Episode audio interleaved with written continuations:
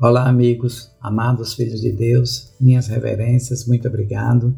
Eu sou o cleridor Claudenor e estarei com vocês nesse podcast abordando o tema Por que é tão difícil perdoar os pais? Para tanto, farei uso de dois livros, Buscando o Amor dos Pais, do professor Camino Kosumoto, e Para Realizar o Amor e Oração, do professor Seicho Taniguchi. Estes livros estão disponíveis em nossa livraria virtual, basta acessar www.livrariasni.org.br. Por que é tão difícil perdoar os pais? No livro Para Realizar o Amor e a Oração, o professor Seiichi Taniguchi traz a seguinte citação: Os homens possuem desejo de se reconciliarem, porque são originariamente filhos de Deus, irmãos que vieram de uma só vida, e assim possuem premente anseio interior de viver em harmonia. Enquanto vivem em desarmonia, não são felizes de modo algum. Ou seja, enquanto nutrimos o sentimento de desarmonia, sentimento de mágoa, de ódio, de ressentimento para com os nossos pais, principalmente, né, para com os nossos semelhantes, Surda sagrada chuva de néctar da verdade, revelação divina da grande harmonia, está lá colocado. Dentre teus irmãos, os mais importantes são teus pais. Mesmo que agradeças a Deus, se não consegues, porém, agradecer a teus pais, não estás em conformidade com a vontade de Deus, né? Então, é, dentro de nós existe esse sentimento natural de amar aos nossos pais, né? É esse sentimento de amar aos nossos pais que já nos foi dado. Né? O ódio não nasce conosco, mas o amor nasce conosco. Já nos foi dado. O ódio se desenvolve a partir das percepções equivocadas que eu tenho das minhas relações, né? Com as minhas relações. Eu recebo a informação e essa informação é deturpada essa deturpação da informação é que cria ou que desenvolve esse sentimento chamado ódio. Porém, existe uma boa nova, né? Uma boa notícia. No livro Buscando o Amor dos Pais, o professor Camino Kusumoto faz a seguinte indagação: Será possível que um filho odeie os próprios pais? E aí ele responde: Sim, é possível porque o ódio e o amor são duas faces da mesma moeda. Por amar é que se odeia. Olha só, né? Essa é a boa nova, né? Nós só conseguimos odiar as pessoas a quem amamos, né? Então, significa que intrinsecamente este amor filial é inerente a nós. Agora, nós precisamos expressá-lo porque nesse mesmo é, capítulo o professor Camino Kusumoto continua dizendo assim: quando o filho sente ódio pelos pais, é porque deseja ser amado por eles, né? Então, o que nós chamamos, na verdade, de ódio é ilusão. Atrás desse sentimento existe um outro sentimento que é maior e mais verdadeiro, que é o amor, né? Nós se odiamos já é a prova inconteste de que nós amamos os nossos pais. Na verdade, se não vivemos essa realidade, essa, se não temos a vivência do amor, é porque simplesmente não foi expressada. Esse amor não foi expresso em palavras, em gesto, e isso nos causa a impressão de que nós não somos amados. E é essa sensação de não sermos amados que cria o sentimento de desarmonia, né? o sentimento de mágoa, o sentimento de ódio. Né? Esse é, na verdade, a ilusão que nós precisamos vencer. No livro é, Para Realizar o Amor e a Oração, o professor é, Seicho Taniguchi, ele continua dizendo assim, Errado é quem sente o ódio porque não consegue ver a imagem verdadeira do outro nem reverenciar a natureza divina, originariamente perfeita e harmoniosa do Filho de Deus que ele é, vendo apenas a imagem falsa dele. Aquele que não possui seu interior a capacidade de ver o belo, não percebe a beleza de algo que lhe é mostrado, por mais magnífico que seja. Eu vivi uma relação de, de amor e ódio para com a minha mãe, né? E naquele momento, lembro bem, quando eu atentei contra a minha própria vida, porque esse sentimento de ódio, de revolta, né, de, de tristeza, termina tirando de nós, rouba de nós a alegria de viver. E eu acreditava que a solução era acabar. Por que continuar vivendo se minha mãe não me amava? Né? Se minha família não me amava? Se ninguém na verdade me amava? Porque nós temos a tendência de que, quando percebemos que não somos amados por nossos pais, temos a tendência de que é, ninguém mais nos ama. Né? E naquela ocasião eu disse: para que estar tá vivo? Né? Eu fui atentar contra a minha própria vida. E naquele momento, antes do fato se consumar, quem chegou? Minha mãe. E a minha mãe dizia, e naquele momento, naquele desespero dela, eu ainda tive a, não sei se eu posso dizer lucidez, né? Mas ainda tive a coragem de olhar para minha mãe e dizer: só não quer que eu morra porque a senhora gosta de me ver sofrer. Né? E aí, quando o mestre faz essa colocação, né, de que aquele que não possui em seu interior a capacidade de ver o belo, não percebe a beleza de algo que lhe é mostrado, por mais magnífico que seja, né? E, e, é isso, isso é verdade, né? O ódio deixa a mente doentia, ele distorce a realidade. Enquanto existe maior demonstração de amor do que você salvar a vida de alguém, né? naquele momento minha mãe estava salvando a minha vida. Mas a minha mente distorcida, tomada pelo sentimento de ódio, não via isto, pelo contrário, achava que ela estava maltratando mais ainda, né? Então, esse é um equívoco.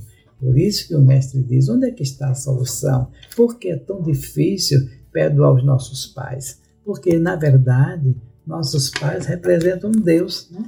O mestre nos diz com muita propriedade: a voz dos pais é a voz de Deus. O amor dos pais é amor de Deus. Então, quando nós não estamos em reconciliação com nossos pais, nós somos tomados por um profundo sentimento de culpa. Porque naquela época eu também pensava: como é que eu sou capaz de odiar meus pais? Por que eu não consigo amar papai? Porque eu não consigo perdoá-los, né? Então esse sentimento termina gerando em nós uma culpa, essa culpa, por sua vez, faz com que nós desenvolvamos é, sentimentos de autopunição. Então, nós acabamos nos auto-sabotando. Né? Sabotamos a nossa felicidade, sabotamos o nosso sucesso e muitas das vezes sabotamos até a saúde, né? em função desse processo que nós acabamos desenvolvendo. Por isso é que é difícil perdoar os pais, porque nós cobramos que os nossos pais nos amem. Para nós é, que ainda está de ilusão, nós achamos que eles têm a obrigação de nos amarmos. É deles que tem que partir o primeiro passo, né? É dele que deve partir o primeiro gesto de amor, de reconciliação e de perdão. E nós ficamos naquela unicamente de cobrar aos nossos pais, né? Então, esse é o motivo pelo qual se torna tão difícil perdoar os pais. Eu vou, nós vamos fazer agora um intervalo comercial, mas logo em seguida, aí nós continuamos com a nossa conversa e aí eu vou dizer como nós fizemos para que para poder vencer esse sentimento de mágoa e de tristeza e de ódio, né, que eu sentia para com a minha mãe. Então, rapidinho nós voltaremos. Atenção, querido ouvinte, temos uma notícia para você já está disponível o nosso novo livro, A Arte de Viver em Família. Com esta leitura tão leve e simples, você vai poder enxergar toda a felicidade que está à sua volta, aí mesmo onde está. Não só isso, você vai aprender a viver a verdadeira alegria agora mesmo. Adquira já em nossa livraria virtual www.livrariasni.org.br. O link também está na descrição deste podcast. A arte de viver em família. Não perca mais tempo. Sua felicidade está à sua espera. dando continuidade né, ao que estávamos é, falando anteriormente, o professor Seijo Taniguchi afirma o seguinte: o que quer que alguém mande uma criança fazer, ela erra muito. Nas refeições, ela deixa cair grãos de arroz, derrama sopa e assim comete muitos erros. Mas não faz isso porque uma criança é pessoa má e pecadora. Ou seja, nós devemos olhar as atitudes, os gestos de nosso pai com bastante benevolência. Não é que eles sejam mal pais, né? A repreensão, a repreenda recebida de nossos pais é amor, é amor de querer com que nós acertemos sempre, de querer e desejar o nosso sucesso, né? Por querer nos proteger. Então, muitas vezes, esse amor vem dessa forma e por imaturidade nossa, acabamos recebendo isso como falta de amor, né? como desamor, quando na realidade é ato de amor. Então, o que ele coloca aqui é que todos nós estamos em processo de desenvolvimento. Né? Todos os nós vivemos uma experiência humana na qual nós podemos também falhar. Né? Assim como nossos pais falharam, nós também falhamos. E aí nós precisamos fazer uso dessa benevolência, né? de olhar os nossos pais com um olhar carinhoso e colocá-los muitas vezes no colo e dizer e, e nos acolhermos mutuamente, né? É, esse sentimento faz com que a luz venha à nossa mente e consigamos então visualizar a perfeição, né? Ah, lembro agora da saudosa preletora Ilona. Preletora Ilona dizia assim: primeiro a gente salva a língua, depois a gente salva a alma, né? E eu lembro que quando eu procurei orientação na Setionoye para poder vencer esse problema, é, o professor disse para mim, agradeça. E eu dizia assim, agradecer o quê, professor? Eu não tenho o que agradecer. Deus agradeça. Só o fato dela ter lhe colocado no mundo já é motivo para você agradecer uma existência inteira. E aí foi que a ficha começou a cair. Puxa vida, é, eu podia ser mais é, dócil, né? Podia ser mais flexível. Puxa vida! E começaram a vir pensamentos onde a minha mente começou já a se flexibilizar, né? a admitir uma outra realidade que não aquela que eu estava vendo e na qual eu estava mergulhado em um mar de sofrimento. Né? E aí foi que a gente começou a agradecer. Né? Por isso ela dizia: salva primeiro a língua, depois a alma, porque eu comecei a repetir diversas vezes: obrigado, papai, obrigado, mamãe. Mamãe, a senhora é a melhor mãe do mundo, muito obrigado. Mamãe, muito obrigado. Mamãe, muito obrigado. Mamãe. Era da boca para fora, na verdade era da boca para fora, e muitas vezes eu nem conseguia terminar a frase porque arranhava na garganta, né? Eu conseguia agradecer a todo mundo, mas quando chegava, a, a mamãe terminava arranhando a garganta. E a gente mais, eu continuei fazendo, né? Essa, essa recitação. Obrigado, mamãe, obrigado, mamãe, obrigado, mamãe. E eu buscava na minha mente algo que fosse realmente digno de gratidão. E muitas vezes eu não conseguia. Nos primeiros dias eu não conseguia e a coisa ficava assim até irritante, né? Por eu estar fazendo aquilo mecanicamente. Mas ao passar dos dias em que eu ia fazendo essa prática, eu fui conseguindo pontuar algumas coisas que eram realmente dignas de gratidão, né? O fato de ter feito nascer, o fato de ter passado noites em claros para poder né, é, me amamentar, enfim, eu comecei a perceber alguns fatos e pontuava esses fatos e em cima desses fatos dignos de gratidão eu conseguia realmente agradecer, né? E foi quando então eu comecei a, a fazer oração do perdão, né? E eu fazia oração do perdão, fazia sete orações de perdão por dia, até conseguir é, me reconciliar com mamãe. Contudo, foi realmente na, no seminário de Ibiúna que eu consegui vivenciar, ter a grande experiência da reconciliação na prática de Shinzokan de oração mútua, quando nós começamos a agradecer a papai a mamãe, e aí eu consegui perceber todas as atitudes, todos os gestos que até então eu julgava gestos de desamor eu consegui enxergar o amor de Deus através desses gestos. E aí eu agradeci verdadeiramente. Aí eu fui tomado por um sentimento de gratidão imenso e ao ponto de, de me converter, né? É, meu pensamento completamente acerca da imagem que eu fazia de minha mãe. E nesse momento, então, eu percebi que eu havia realmente perdoado. Mas foi uma experiência assim que precisou ser, sabe, ir contra as minhas próprias crenças, porque eu achava que estava muitas vezes chovendo no molhado, que aquilo não ia dar em nada. Mas, como eu era muito obediente, e quem tem um ditado que diz que para quem está se afogando, né, você até uma palha lhe serve de salvação, e eu fui nessa, nessa leva e graças a Deus, né, a gente conseguiu vivenciar esse sentimento de perdão para com os nossos pais. No mesmo livro é, do professor Camino Kusumoto, ele traz algo que faz com que nós é, façamos uma certa reflexão. Né?